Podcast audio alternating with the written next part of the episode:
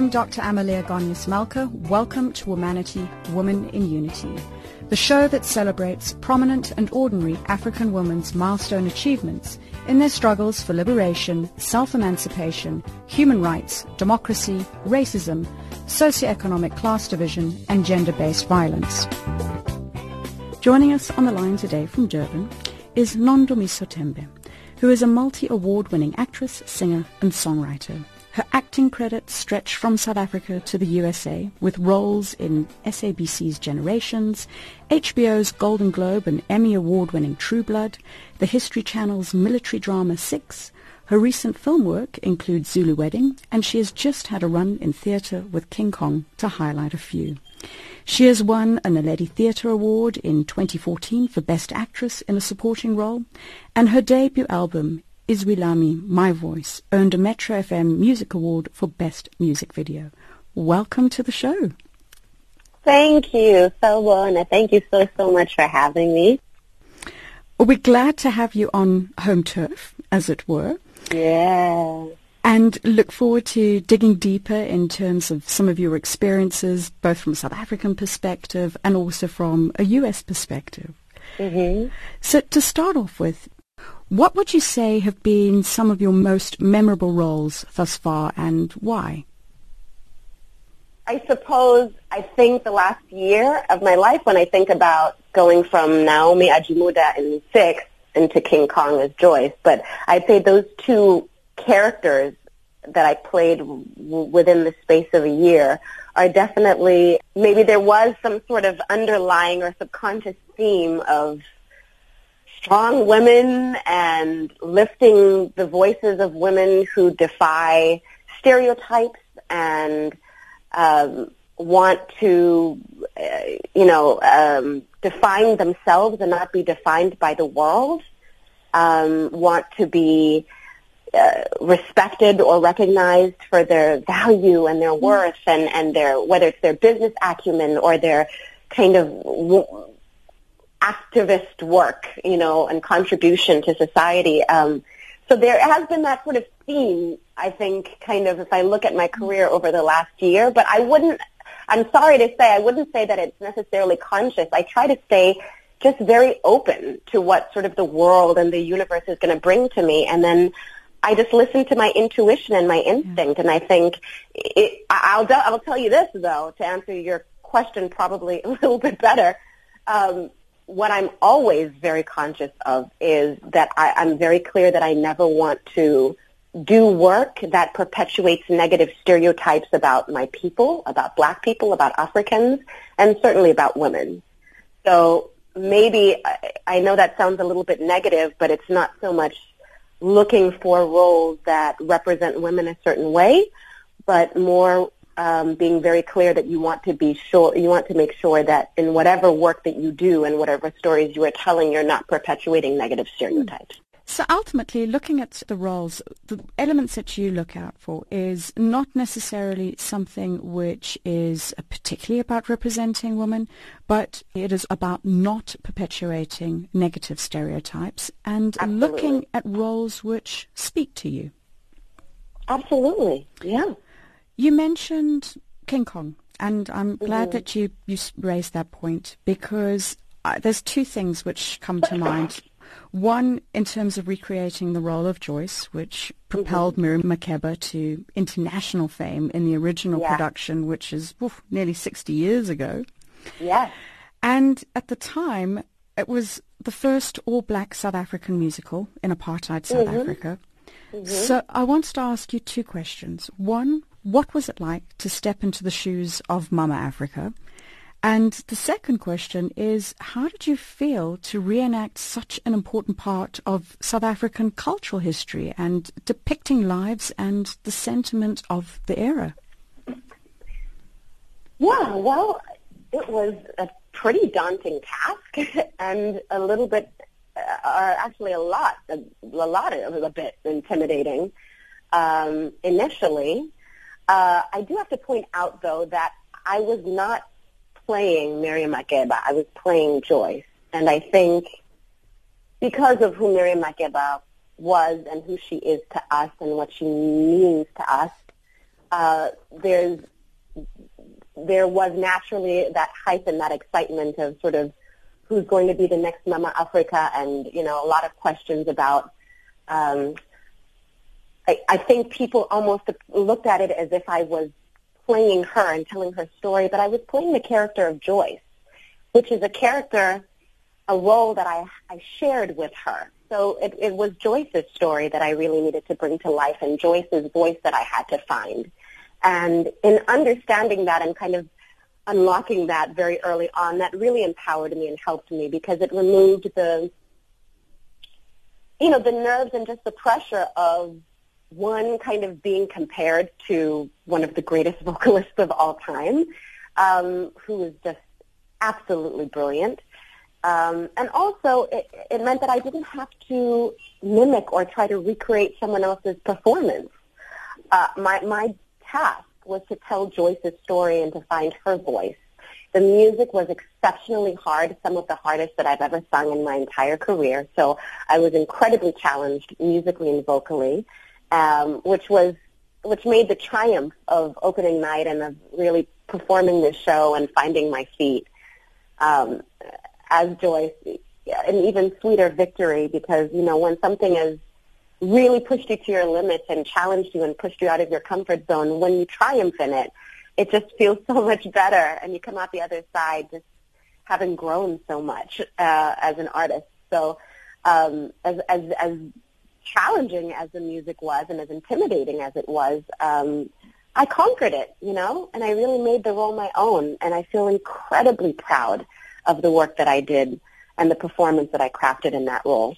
So the first step for me was really kind of releasing myself from the pressure of having to try to mimic her or what we would have imagined was a performance. Because remember, this is a performance that was staged about 60 years ago. Very few people saw the original, and we have recordings of her singing the role of Joyce, and some archival footage in terms of old production photos, but we don't really know how that performance was manifested. And so that was sort of helpful in the sense that I think audience members and people maybe, and myself included, had an idea of what she would have sounded like or how she would have breathed life into the role. But I also then had the freedom of, because of so much time and not really having a recording or a movie version of her as Joyce, it sort of did allow me artistic freedom. And then also, you know, our wonderful director, Jonathan Mundy,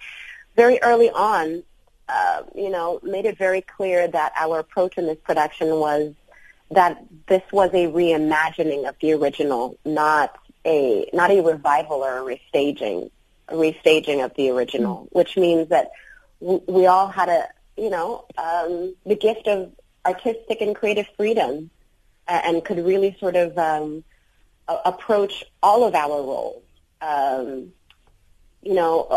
with our own kind of artistic instincts and interpretations. Of course, staying true to the original, but I don't know if you're aware, but some new music was written for our new staging, our new show, or our new version of King Kong. And, of course, we had the wonderful and brilliant Gregory Mqoma doing the choreography, which was brand new. So there was a lot of fresh blood and fresh ideas and fresh energy kind of pumped into this new incarnation of King Kong. And so, yeah, that allowed me a lot of artistic freedom. Otherwise, I think I would have been very inhibited and overwhelmed in being compared to or trying to live up to Miriam Makeba, you know? But I like to think that every night, on stage, I'd sort of blow kisses up to heaven to her just before I got on stage to start our big number, the very famous Back of the Moon. And I like to think that she was smiling down on me from heaven as well, and that she knows that I did my best to honor her legacy and to celebrate her, and while still making the role my own. But, artists like that paved the way and made it possible for young black female artists like myself to have a thriving and successful international career. So I owe her a lot, and she means a lot to me as well. So I wanted to celebrate her in small ways in the performance. And I think that also gives the opportunity to a new generation to experience King Kong and for what it is and what it was. Yeah. You had a second part of your... yes, and that for me is almost like the more serious part, and I suppose it's a bit of the way we're reflecting in terms of South Africa on our history.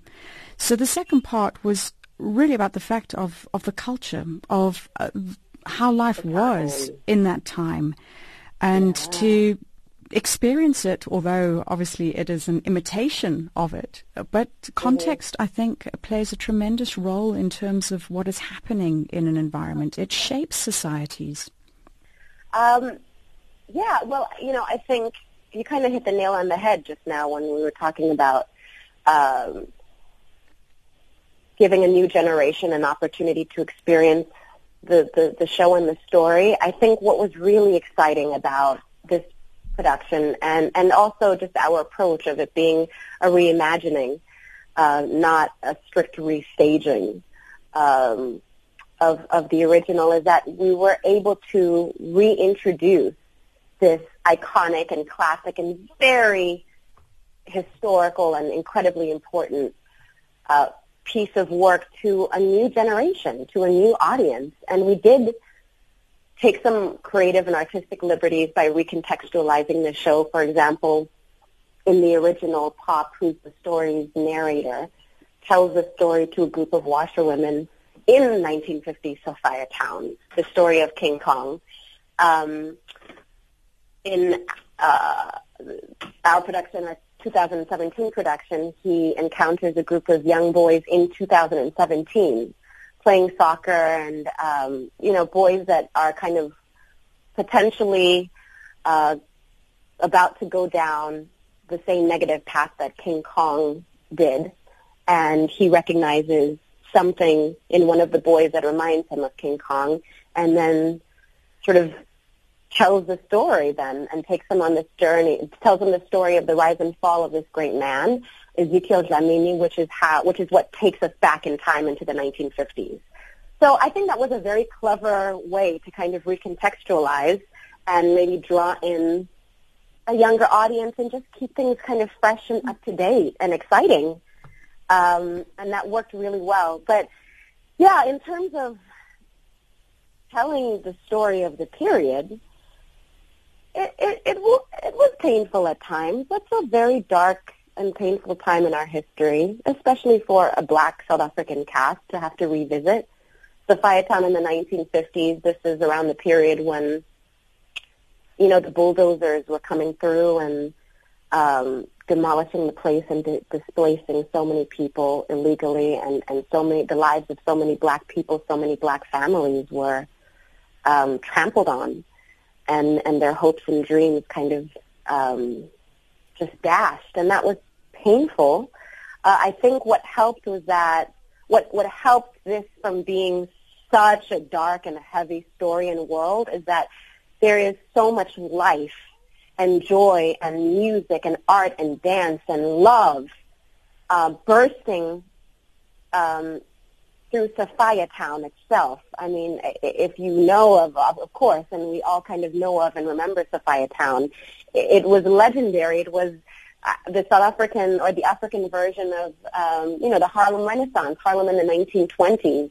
It's the place where art and intellectuals and, young activists and writers and singers and songwriters sort of thrived. And it was this kind of secret world of, against the backdrop of a very dark socio-political reality and the ugly and icy grip of oppression that was apartheid, this was a space where black people could go and sort of, during at night at least, escape the pain of their daily reality. And so my character in particular, Joyce, was sort of the vehicle for that, because she created this shebeen, Back of the Moon, for her community, of course, to be a businesswoman and to provide for herself, but also as sort of a gift, an escape for her community. And So I think finding the joy in that, in the music and the dance and the life of these people, the story itself not being a political story at all. I mean, of course, we understand the backdrop and the socio-historical sort of backdrop and reality of the time, but the story itself is not a political story. It's about the rise and fall of a complicated man. It's about love. It's about watching these complicated characters navigate through the ups and downs of life, which is very universal and relatable for anyone of any background, from any race or age group. And I think that's kind of the magic of the piece and why it is able to stand the test of time. You get, you know, a good love story, a good love triangle, no matter where you set it in the world, whether it's Shakespeare in Venice in the 1600s or Sophia Town, South Africa in the 1950s. I think, you know, a good love story and great characters and just watching interesting, relatable human beings kind of just fall and fumble and fail. Look, those stories absolutely transcend time. And I think that's one of the important aspects of reproductions. I mean, look how long Shakespeare has lived in terms of all of the different renditions of his plays. Exactly.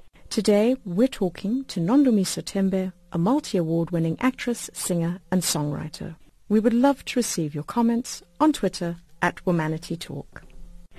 Turning more towards a personal perspective, you hold a Master's of Fine Arts in Acting from Yale School of Drama, and you also did a Bachelor of Fine Arts in Theatre and Political Science with a focus on Africa from New York's New School University. And you've naturally continued your education within your trade. And as such, I would say, you know, that education is critical to empower individuals and societies. Yeah. What I'd like is if you could expand a little on achieving your academic education and qualifications, especially to young women and girls who perhaps may be at a crossroad of their life and not certain what role academics plays in their future. Wow. Doctor did not come to play today. She did not come to play. That's a very serious question and a very important one. But I'm glad that you're challenging me and you're asking me that. I don't think I get to talk about the importance of education enough, really. And I ask this because sometimes, you know, when people see you on the screen or in theatre, they don't understand the hard work that's gone behind making who you are and what puts you in that situation. As opposed to, it's just the gloss and the glamour, and I'll be a pretty face, and that's how I'm going to get in. Absolutely, absolutely, especially today. Yeah, look, I think one of the most challenging experiences of my life, but also one of my greatest triumphs, was getting my master's degree from Yale. It was, you know, really a huge milestone in my life, and it's something. You know, it's an accomplishment that I get to carry with me forever for the rest of my life, wherever my journey takes me. And so one thing that is really wonderful about a great education is it's one of those things that is yours, that the world cannot take from you, that you cannot be challenged, that no one can challenge you on, that sort of speaks for you before you even step into the room. And so perhaps on a more superficial level, why getting a master's degree, and especially from an Ivy League institution like Yale, was important for me is that I understood that, especially being very awake to understanding the biases and how the world is set up for a young black woman and the challenges that that I face dealing with patriarchy and sexism and racism on a daily basis in every space and aspect of life, not just in my professional spaces. I understood that at a very young age that I needed to empower myself as much as possible. I needed to give myself as many tools and as much ammunition as possible to be able to really fight for my dream and to succeed. And because I'm someone who's very ambitious and driven, I I've never just wanted to succeed in the sense that I do well. I've always wanted to excel in everything that I do. I aspire to excellence in all that I do. So if I was going to pursue a career in the performing arts or in medicine or in architecture, I was going to try to pursue that at the highest possible level, which means I should study my craft at the best schools in the world.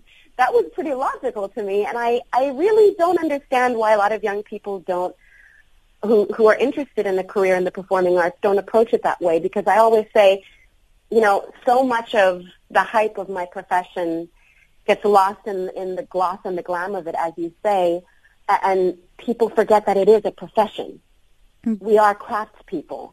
So the same way as a young person, if you have a dream of becoming a lawyer, you would never, in your wildest dreams, dream of just walking into a courtroom, picking up a file and trying to try a case without having gone to law school. You would never, if you wanted to be a surgeon, you'd never just, you know, put on the mask and gloves and step into the theater to perform surgery on someone. You would go to school for 7, 8, 9 years and take the time to develop and understand your craft, technically speaking, but also just to develop your understanding and knowledge in it and to perfect it to the best of your ability.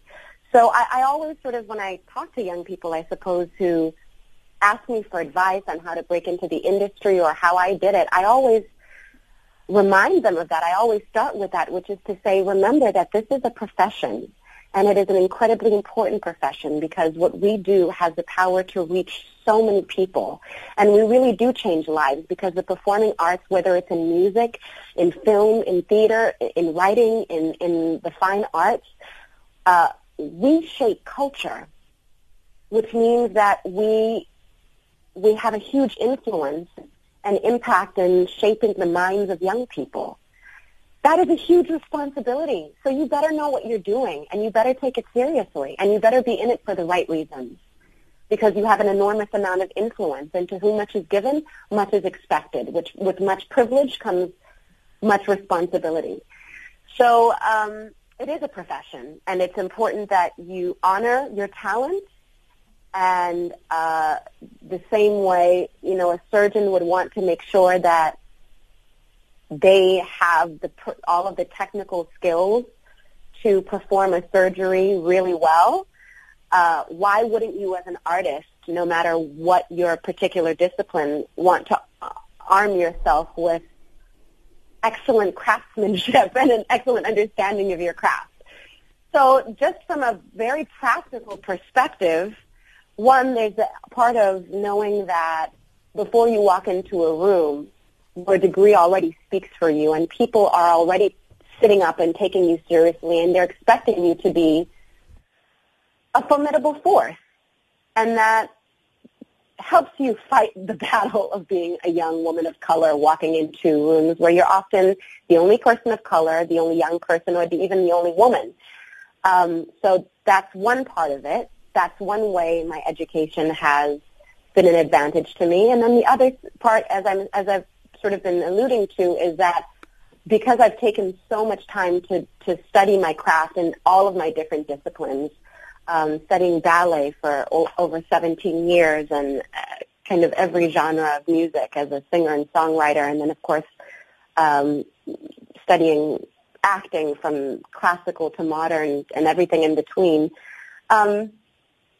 it does give me an edge, I think, over other people that I may be in competition with who have a similar, say, package, fighting for the same roles, because I have a more highly developed and a broader, more diverse skill set, because I've taken more time than other people to develop them, if that makes any sense. Of course. I took the harder road and the harder path, and I'm not patting myself on the back. I'm saying that this is a reality, and I'm able to enjoy the fruits of my labor today because of the work that I put in, because of sacrificing 7 years of my life to go to school when, you know, other young people kind of wanted to cash in on their looks and their hype and their youth and kind of just roll the dice, I suppose. So my goal has always been excellence diversity and longevity in my career. It's never been to be an it girl. It's never been to pursue and attain fame and fortune. It's never been to get to wear pretty dresses on a red carpet and fancy jewelry and do photo shoots and be on magazine covers and have people knowing my name, because those are all very fickle, very superficial things, and they're very fleeting. My goal has always been to make a very meaningful impact on the world through my work as an artist and to have longevity.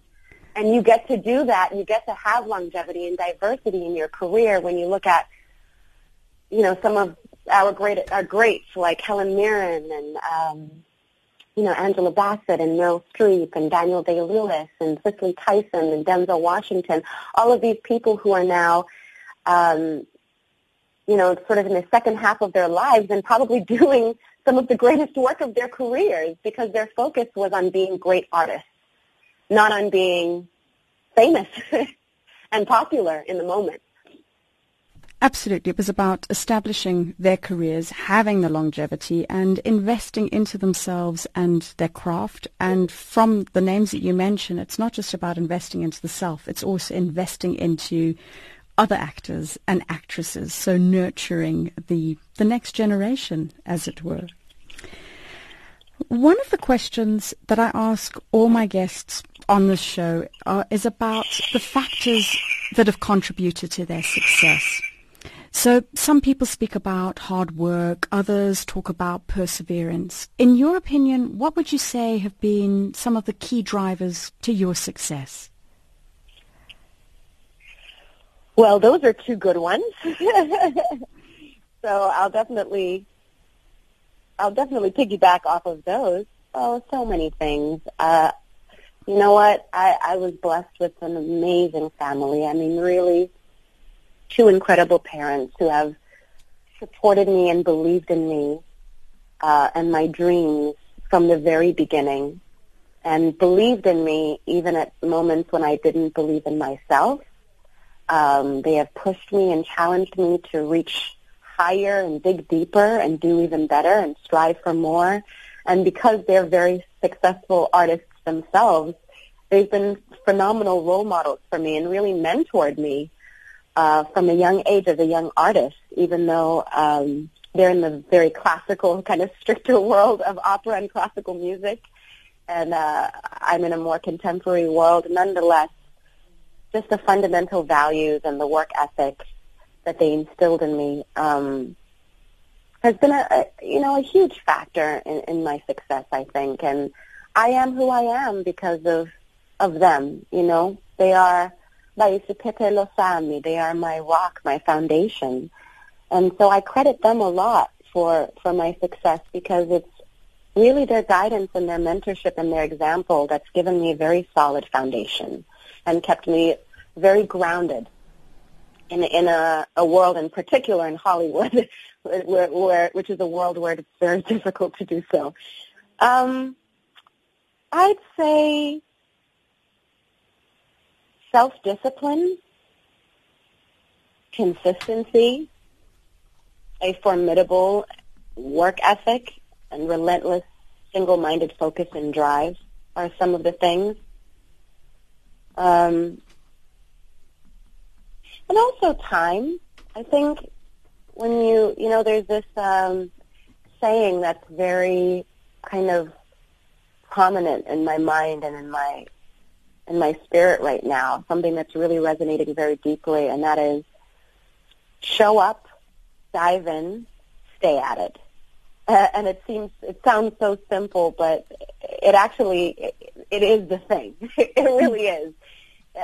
It's one thing to be talented and to be passionate, but this is an industry, in particular in the performing arts, where you're constantly facing the heartbreak of daily rejection.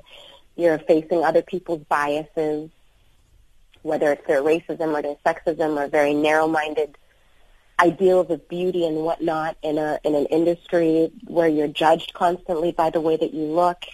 It's a very competitive industry. It's an industry where you're in the public eye and you're exposed, and the world feels like, people feel like they can bully you and target you in the media and social media without really taking any responsibility or being held accountable and dealing with all of those things, all of that can be kind of hard. So I think it's the staying power. It's that the last part of that phrase, which is stay at it. Time has taught me. I've gained wisdom and greater understanding, and I'm glad that I've stuck through it, even when it's been very difficult, even when the winds of the storm were blowing. I held on because I really believed in my dream and in my potential and in myself. And I knew that I had something really special and valuable to share with the world as an artist. So the staying at it part, the perseverance, the not giving up, even when things are very challenging and you're constantly getting disappointed and you're heartbroken, and the industry just itself, which can be so ugly and superficial and fickle, kind of reveals itself to you, and sometimes you kind of get turned off and you ask yourself, well, is this really the world that I want to be in on a daily basis? Do I really want to deal with people like this? This value system is so much against my own. Is this really like what I want to, the space that I want to be in every day of my life for the rest of my life? So, it's the reward of the work and remembering that, because when you do get those amazing roles and you do get to do this incredibly meaningful work, it makes it all worth it. But you never get there if you don't kind of stay in it. And that's it. You've got, in anything with life, you've got to take the good with the bad. And sometimes the balance isn't always in the direction that you necessarily want it to be in. Yeah. But I promise you, staying in the ring, you're absolutely right. There, I don't know how many stories of really successful actors in Hollywood that I've spoken to who are, legends now, and have illustrious 30, 40, 50-year careers, who talk about when they started out and how when they graduated from drama school and their acting class, maybe there were 15 or 20 of them, and how when they look back, the majority, 95% of their classmates dropped out and went back home and chose to pursue something else because they just couldn't take it, I guess.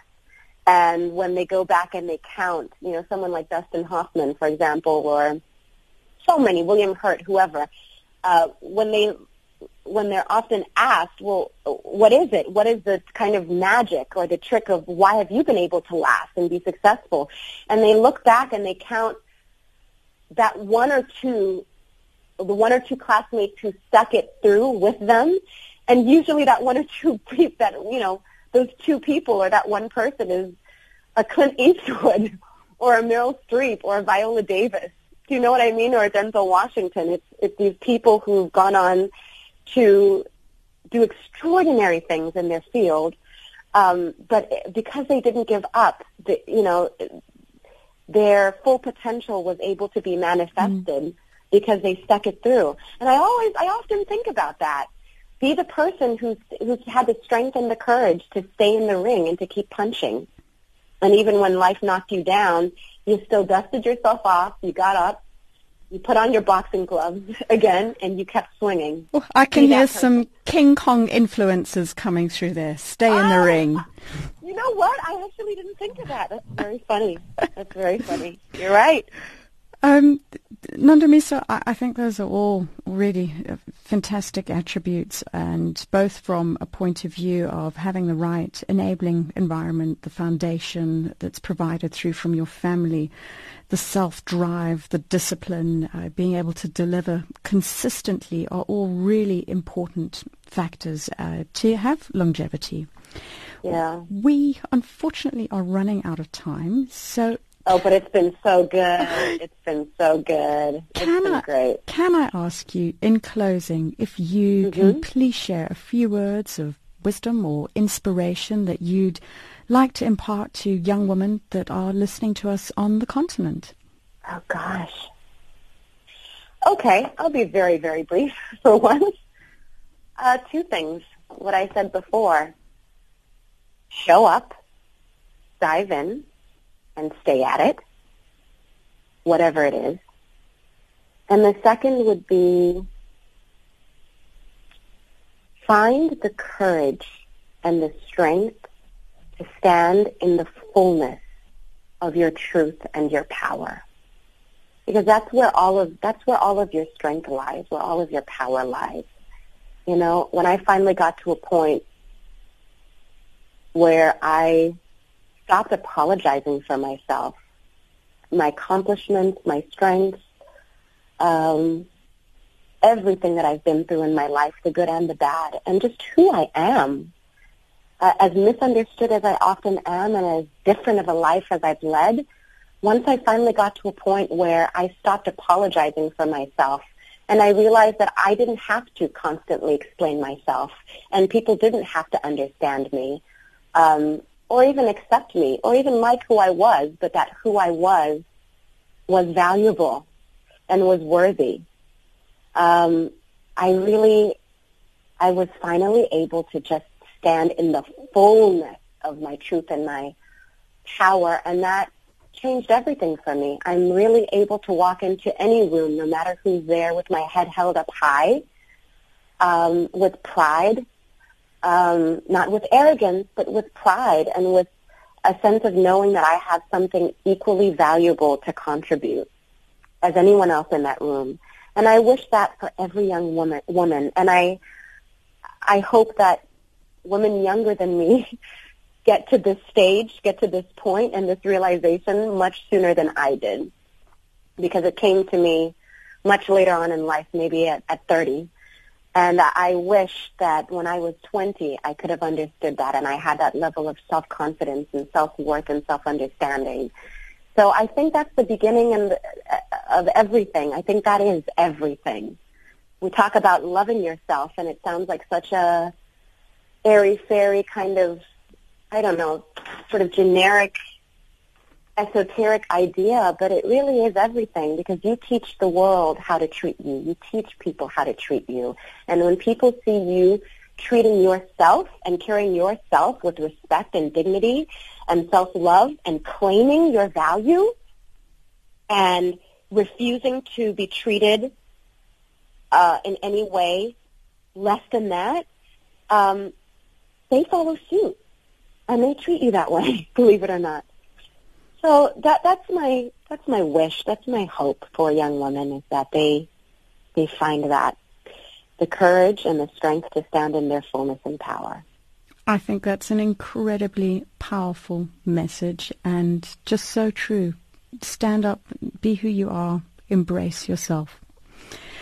It's been an absolute pleasure having you on our show today, and we really wish you every success in the next endeavors that awaits you in the future to come, and look forward to hearing more about them and to have you on our show again later in the year. Oh, I would absolutely love that, and thank you so much for having me. I've really enjoyed this conversation. I don't really get to really share in such a substantive and meaningful way in interviews often. You know, you try your best. So I really appreciate and I admire the platform that you've created for women to talk to each other and inspire each other and to share their stories. I certainly don't know it all, and I'm still pretty young, and I have still so far to go on my journey and so much to accomplish. But I appreciate being able to, just the platform and the space to get to share what I have learned and my journey so far. You have been listening to Womanity, Woman in Unity, on Channel Africa, The African Perspective. And we have been talking to Nondumiso Tembe, a multi-award winning actress, singer and songwriter.